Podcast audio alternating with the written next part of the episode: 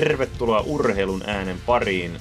Mukavaa uutta vuosikymmentä. Nimeni on Kimmo Muttalainen ja yhdessä Jarkko Laitisen kanssa pyöritetään Urheilun ääni podcastia. Jarkko, tänään puhutaan vähän radion tulevaisuudesta. Itse koen, että podcastkin on omalla lailla osa radiohistoriaa ja radion tekemistä.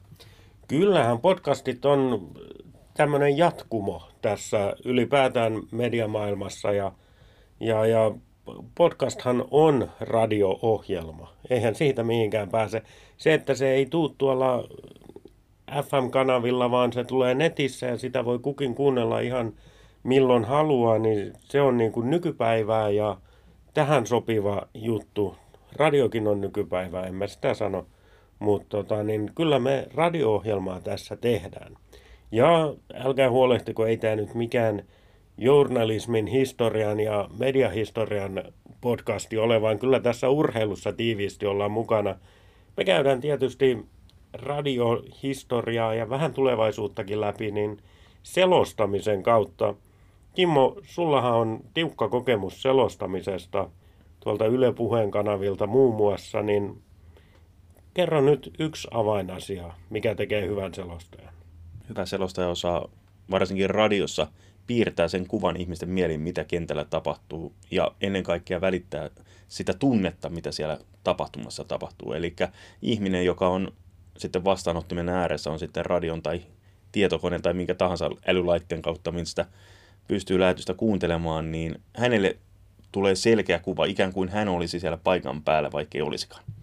Ja tämä on semmoinen asia, mikä kuulostaa tosi helpolta, koska periaatteessa se on niin, että kerro mitä näet. Siis mitä selostaja näkee, sen se kertoo, mutta se kuvailu ei ole ihan niin yksinkertaista. Mullakin on nimittäin erittäin laaja kahden jalkapalloottelun selostamisen koko, kokemus radioon ja se on yllättävän vaikeaa. Pitää muistaa kertoa, missä kentän osa-alueella pelataan, kuka siinä pallossa on kiinni, jos futiksesta puhutaan ja näin poispäin. Mitä tapahtuu, pitää myöskin ymmärtää sitä peliä, pitää myöskin osata lukea tuomarin liikkeitä, kaikkea tämmöistä ja osata ne kertoa ymmärrettävästi sinne kuulijoille, niin se ei ole ihan niin helppoa, miltä äkkipäätään voisi kuvitella. Ja tuntuu, että monet somejonnet kuvitteleekin. Sait sen kuulostamaan vaikeammalta, mitä se itseltä tuntuu. No joo, tosiasiahan se on, että eihän kaikista ole kaikkeen. Ei minustakaan ole sähköasentajan hommiin. Se on vain fakta, että jotkut asiat sujuvat toiselta luonnollisemmin kuin toisilta. Se on vain luonnon laki ehkä kenties. Mutta kun puhut siitä, että tänään ei puhuta liikaa radiohistoriasta, niin kyllähän nyt omalla tavalla vähän kurkistetaan radion tulevaisuuteen ja myös itse näen tämän podcastin nimenomaan ikään kuin jatkumona. Eli kun vapaa-aika on ikään kuin koetuksella, niin onhan se hyvä, että podcast antaa mahdollisuuden kuunnella tämän juuri silloin, kun itselleen sopii. Ja se on sitä tulevaisuutta ja tätä päivää. Se on nimenomaan näin. Hei, meidän otsikko on sattumalta selostajaksi, niin eiköhän mennä nyt tämän sattumaselostajan pariin sitten. eli eli tuonne Rauman suuntaan yksi suomalaisen selostuskentän isoimmista legendoista, Leino Ripa, Risto Leino, on meillä vieraana. Kyllä hattu nousee päästä, kun ensinnäkin kun kuuntelette Riston seuraavaa haastattelua ja sitten mietitään, että kuinka paljon hän on pelejä tehnyt ja edelleen niin kuin aivan huipputasolla. Että hattu päästä. Kyllä, yli tuhannen liikauttelun kokemuksella. Risto Leino. Urheilun ääni, viikon vieras. Mikä sinut sai aikanaan innostumaan jääkiekko selostamisesta? Se oli oikeastaan aika semmoinen sattuman sanelema juttu, vähän tämmöinen kliseinen vastaus, mutta näin se oikeasti on. Koskaan ei aikanaan ollut tarkoitus lähteä mitenkään niin kuin urheiluun tai urheiluselostamiseen tai edes urheilutoimittamiseen millään lailla mukaan. Siihen johti tämmöinen onnekas, epäonnekas sattuma. Eli kun mä oon ollut Radio Ramonan palveluksessa vuodesta 90 lähtien aina, aina vuoteen 2017 loppuun saakka, vähän monessakin hommassa, niin, niin, niin tilanne oli sellainen, että meidän radion vakioselostaja oli Etelän reissulla ja hänen tuurajansa sairastui. Tuli tämmöinen kulkutautiepidemia kevät-talvella ja sitten yhtäkkiä katseet kääntyi minuun ja, ja tota, toimitusjohtaja kyseli, että onko mitenkään mahdollista. Ja mä olin vaan, että voi ei, kai täytyy kokeilla, että ei kai siinä sitten mitään. Että yritetään tehdä, että mä oon joskus ollut siellä paikan päällä seuraamassa noita silosta ja aiempaa selostajaa ja tiesin hiukan, mistä siinä on kysymys, mutta en ole koskaan itse kokeillut sitä. Että radiojuontaminen ja radioselostaminen on niin kaksi asiaa, eri asiaa. Mutta tota noin, niin sen illan peli vedettiin, se oli Lukko Tappara, en siinä juuri mitään muista. En seurannut edes kovin paljon siihen aikaan jääkiekkoa, elettiin siis vuotta 1998. Ja, ja tuota noin, niin, kyllä se jotenkin rimpuiltiin ja räpiköitiin läpi, mutta ää, kyllä siitä semmoinen kipinä jäi silloin. Että se oli aika hauskaa hommaa, että mä voisin ehkä toisenkin kerran lähteä leikkiin mukaan, jos kysytään. Ja myöhemmin kysyttiin. No, oliko sinulla minkälaista jääkiekkotaustaa? Olitko seurannut peliä, pelannut itse, lukenut lehdestä, tehnyt radiohommia? No joo, totta kai mä siis niin kun seurasin jääkiekkoa jonkun verran ja varsinkin tietysti niin Rauman lukkoa niin mielenkiinnosta, että miten se pärjää ja yleensä niin SM-liikaa. Ja, ja noin, että kyllä mä nyt yleisellä tasolla hiukan olin kartalla, että mitä on tapahtunut ja, ja noin, mutta en, en nyt ollut ihan niin, en ollut mikään hardcore jääkiekon ystävä tai kuluttaja siihen aikaan. No sitten homma lähti liikkeelle millä tavalla, että sinut sa- saatiin pestattua ikään kuin vakituiseksi selostajaksi? No joo, sitten itse asiassa kävi niin, että, että silloinen selostaja sitten, sitten tuota noin niin, seuraavalla kaudella taisi ilmoittaa, että, että keväällä 2000, kun kausi päättyy, niin hän siirtyy sitten muihin tehtäviin ja, ja paikka avautui ja, ja tota, silloin käytiin sitten oikein niin semmoinen vakavahenkinen keskustelu, että voisitko sä tuolla laajalla yhden ottelun kokemuksellasi ottaa tämän pestin hoitaaksesi ja kyllä se vähän huimas silloin, mutta, mutta lähdin ja sillä tiellä ollaan edelleen. Niin, eli jos mietitään 98 se yksi ottelu, sitten 2000 vakituisesti, niin joo. tässä on niin kuin neljällä eri vuosikymmenellä tullut näitä selostuksia tehtyä. No joo, en mä itse asiassa ajatellutkaan sitä tolla tavalla, mutta joo, toi pitää paikkansa.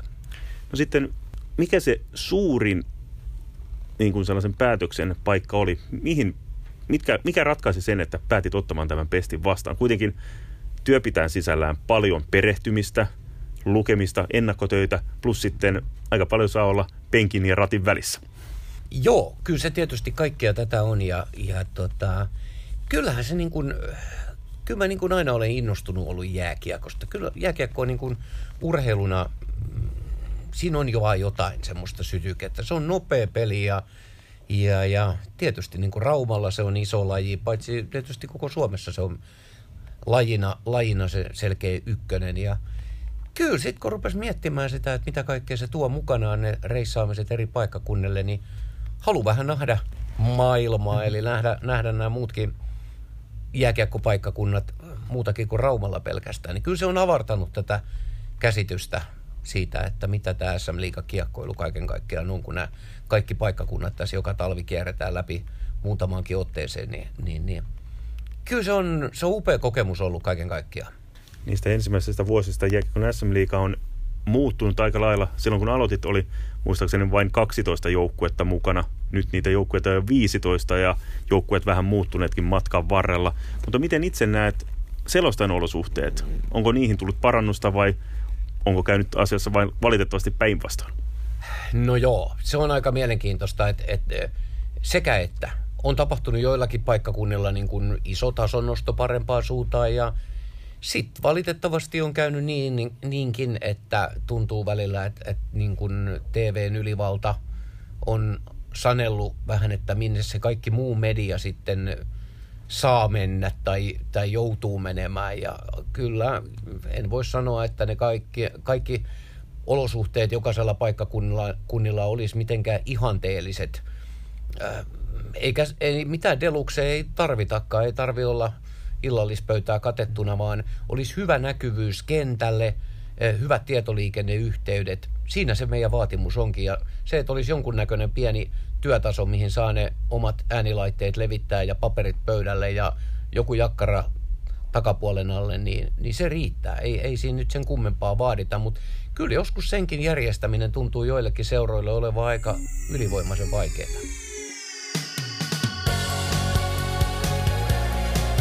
Urheilun ääni, viikon vieras.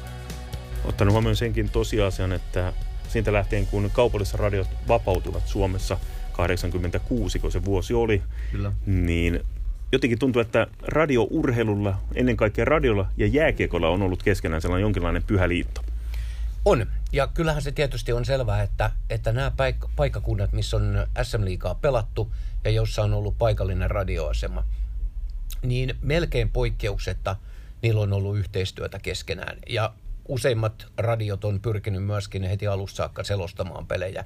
Joitain poikkeuksia on, on edelleen tänäkin päivänä, mutta mut niin kuin sanotaan hyvin vahvoja tämmöisiä perinteisiä kiekkoradiokaupunkeja on Rauman lisäksi myöskin Pori totta kai, Turku, Oulu, Hämeenlinna, Tampere totta kai. Siinä nyt varmaan ehkä, ehkä tämmöiset niin kuin vahvimmat paikkakunnat. Ja sitten tietysti näiltä uusilta paikkakunnilta on myöskin tullut sitten, sitten tuota noin, niin radioita mukaan. Mut, ää, joo, sitten mennään tähän mediaan. Sä ehkä siitä tulet vielä kohta kysymään lisääkin, mutta kyllä radiolla on edelleen siellä paikkansa.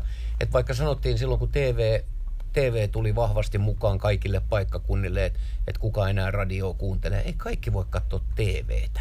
Radio on edelleen selkeästi niin kuin nopein, helpoin tapa seurata reaaliajassa sitä tapahtumaa, sitä urheilua paikan päältä ja ennen kaikkea se on ihan ilmasta. Ja sitten tullaan siihen kysymykseen, että miten jääkiekkolaina sopii radioon. Ainakin se äänimaisema, mikä saadaan siihen mukaan, niin se varmasti on yksi iso tekijä. Eli ikään kuin silloin, kun radio kuuntelee, niin ikään kuin olisi itsekin hallissa mukana. Sä sanoit sen niin hienosti, että ei, ei mä pysty sanomaan sitä yhtään toin paremmin. Yksi eniten niin kuin, mua lämmittävimpiä palautteita on ollut sen tyyppiset, että kun jotkut on tullut kaupassa nykimään hihasta ja sanomaan, että tiedätkö, että, että ei hän kaipaa sitä televisioa yhtään, että, että kun hän näkee sielunsa silmin sen ottelun ja sen koko ajan ne tapahtumat edessään, että kuulemma pystyn antamaan niin hyvän sen mielikuvan siitä, mitä siellä kentällä tapahtuu. Ja jos näin tosiaan on, niin mä en voi olla muuta kuin äärimmäisen kiitollinen, että siihen kuitenkin pyritään. Niin paljon puhutaan siitä, että mikä on radion ja TV-selostamisen ero, niin itse olen tällaisen lauseen joskus lanseerannut, että radiossa on nimenomaan kyse siitä, että maalataan ihmisen sieluun ja mieleen kuva tuosta ottelusta. Siis se menee juuri, juurikin näin. Eli TV-sähän kuva on oikeastaan se pääasia. Selostaja on lähinnä sellainen taustoittava elementti siinä, joka kertoo tilastoja, kertoo välillä, tarttuu siihen, mitä kuvassa tapahtuu. Mutta radioselostajan täytyy pyrkiä täyttämään tyhjiö. Eli tuottamaan se ääni, tuottamaan se kaikki tilanne, maalaamaan se iso kuva. Sitä pensseliä saa todellakin vetää ja telalla painaa menemään ihan täysillä, että se kuulija tietää koko ajan kaikesta, mitä siellä tapahtuu. Niin kaukalossa kuin kaukalo ulkopuolellakin. Joskus täällä on aika kuumia otteluita käyty, että siellä on ollut aika muista tsempaloa tuolla, paitsi jäällä, niin joskus jopa katsomossakin ja joskus vähän niin kuin vaihtoaitioiden välilläkin, niin täytyy olla hereillä, että kaikki tulee kerrottua ja, ja ollaan kartalla. Niin ja otetaan huomioon varmasti nämä takavuosien satakunnan derbyt, kun sitä kuuluisaa tunnetta oli enemmän kuin muille jakaa. Otetaan siihen vielä, että alleviivatko sen, että radio on ennen kaikkea tunneväline. On. Siis jos siitä puuttuu tunne, niin äh, sitähän puuttuu silloin ihan kaikki olennainen. Eli se tunne pitää, se voi olla, voi olla niin kuin voiton, voiton riemu tai tappion pettymys tai ihan mitä tahansa. Kaikkea. Siellä voi olla niin kuin naurua, itkua, ihan mitä, mitä ikinä pettymystä. Kaikkea mahdollisia tunteita. Mutta jos tunne puuttuu, ettei siinä ole mitään tunnetta, niin sit voi katsoa vaikka A-studioa. Ja sitten mielenkiintoinen fakta on myös se, että jos urheilusta puuttuu tunne, niin urheilusta puuttuu todella paljon ja urheilu ei ole enää mitään samanarvoista. Niin, no nytkin kun tässä on, tässä on esimerkiksi tässä palkittu vuoden urheilijoita jälleen kerran, niin, niin siinäkin on huomaa, että miten paljon siihen liittyy tunteita. Että et siellä on monenlaisia urheilutapahtumia ollut männä vuonnakin ja monenlaisia urheilun niin kuin voittoja, tappioita ja ainutlaatuisia saavutuksia, niin kaikissa niissä on yhteinen tekijä se tunne. Et jos vaikka nyt mietitään sitä naisten jääkiekon MM-finaalia, jossa kyseenalaisella ratkaisulla Suomelta sit naisilta vietiinkin se maailmanmestaruus, niin mikä tunne? Olet hetken aikaa maailmanmestaruus ja, maailmanmestari ja sitten viedään tikkari suusta ja ilmoitetaan, että hetken kuluttua, että nyt olikin se hopea, mikä annetaan kohta kouraan, niin järkyttävää. Mutta siis se on tunnetta, ihan mahtava tunne kuitenkin kaiken kaikkiaan. Mitä urheilu ikinä voi liittyä? No sitten mennään siihen, mitä jo sivusitkin, eli radion rooli tänä päivänä. Jossain tilastossa sanotaan, että radiolla pyyhkii erittäin hyvin, radiolla kuuntelijoita enemmän kuin koskaan. Onko se sama tilanne ihan paikallisradioidenkin suhteen, eli paikalliset ihmiset löytävät paikallisen radion? Joo, siinä on semmoista tiettyä, nyt on kaiken näköisten hienojen tutkimusten mukaan tämmöinen tietynlainen yhteisöllisyys meidän yhteiskunnassa on tullut takaisin. Ja paikallisen radion kuuntelu, niin sehän on yhteisöllisyyttä ennen kaikkea. Se keskittyy yleensä tähän tiettyyn alueeseen, tiettyihin meidän asioihin, mitkä yhdistää tämän kulmakunnan ihmisiä. Ja se on hieno asia ja se on huomattu myöskin ja kuuntelututkimukset, mitä tehdään vasta, tota, tasaisin väli, väliajoin, niin kertoo tästä. Että kyllä esimerkiksi niin kuin Raumalla, Rauman seudulla, niin paikallisten asemien kuuntelumäärät on ollut nousussa. Ja se on positiivinen juttu. Eikä se ole pelkästään jääkiekon asia. Jääkiekko on toki vetovoimainen juttu ja urheilu, mutta kaiken kaikkiaan paikalliset uutiset ja aiheet, niin ne kiinnostaa. Nyt eletään tiivisti 2020-luvua. Meistä kumpikaan ei tiettävästi ole ennustaja, mutta jos hieman, hieman kurkistetaan 2030-luvulle, pitävätkö silloinkin paikalliset radiot pintansa?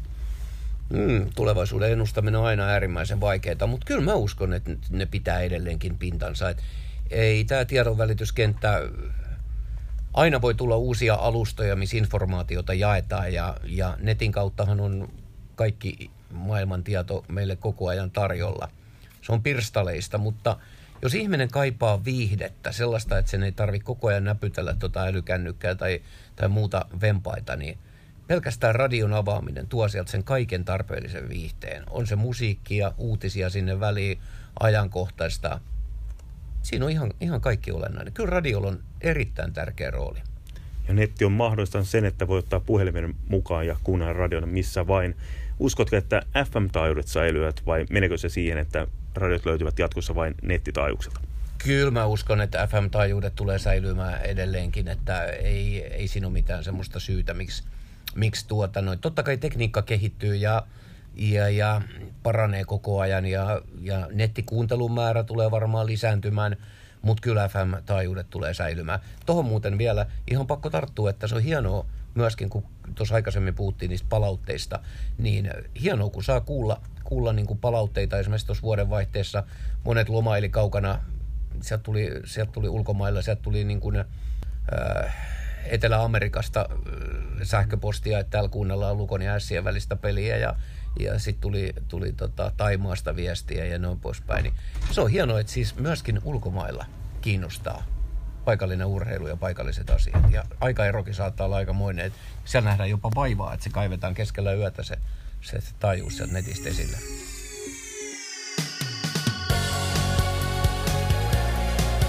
Urheilun ääni. Näin siis Risto Leino, joka selostaa Rauman Lukon matseja. Mä oon samaa mieltä Riston kanssa, kun tuossa lopussa päästiin siihen, että ei radio mihinkään ole katoamassa, eikä paikallisradiotkaan ole mihinkään katoamassa. Siis televisiohan tappoi radio jo 50-luvulla. Vai tappoko? niin. niin, vai mm. tappoko? Ei tappanut. Netin piti tappaa telkkarikin, mutta ei tappanut. Ei radio mihinkään ole kuolemassa. Radio on voimakas väline ja radiohan on henkilökohtainen väline, paljon henkilökohtaisempi kuin televisio, koska – siinä syntyy se illuusio, että kuulija on kahden kesken sen radiojuontajan kanssa tai selostajan onko, kanssa. Onko se vain illuusio? Niin, miettikää sitä. niin, miettikää sitä. Et, tota, niin, radion tulevaisuuden näen itse vahvana. Mitäs muuta Ripan haastiksesta jäi mielenkiin? No se, että radion vahvuus on paitsi tässä henkilökohtaisessa suhteessa, tunteessa, mutta myös paikallisuudessa – se on nopea väline. Jos jotain tapahtuu, niin radio pystyy kertomaan siitä aika suurelle joukolle kuitenkin hyvin, hyvin nopeasti tapahtuneen jälkeen. Enkä väheksy yhtään sitäkään, minkä Risto lisäsi tuohon, että se on muuten myös ilmainen. Radion kuulee ilmaiseksi, että et, tota, niin nykymaailmassa kun kaikki lajit menee maksukanavien taakse ja pakettien taakse ja muuta, niin radio on ilmainen kuunnelkaa ihmiset radiota heti sen jälkeen, kun olette kuunnellut meidän podcastia.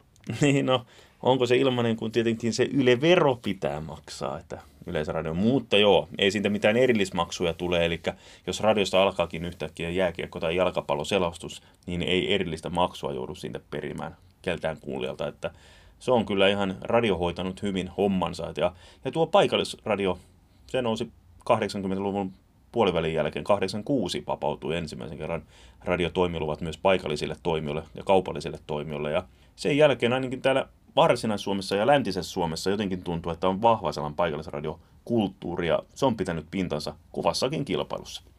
Kyllä se tuntuu pitävän pintansa ja mun mielestä hienosti Risto tuossa myöskin kertoi siitä, että miten hän on jouluntienoilla on saanut viestejä ympäri maailmaa.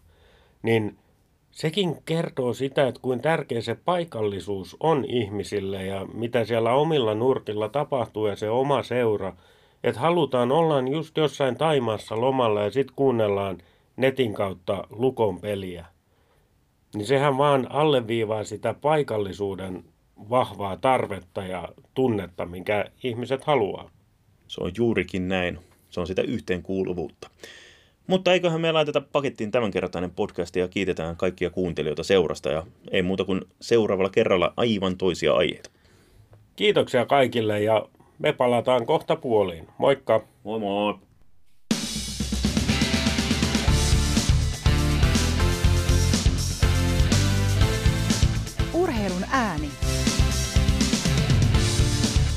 Löydät meidät myös Facebookista Urheilun ääni ja Twitteristä at urheilun aani.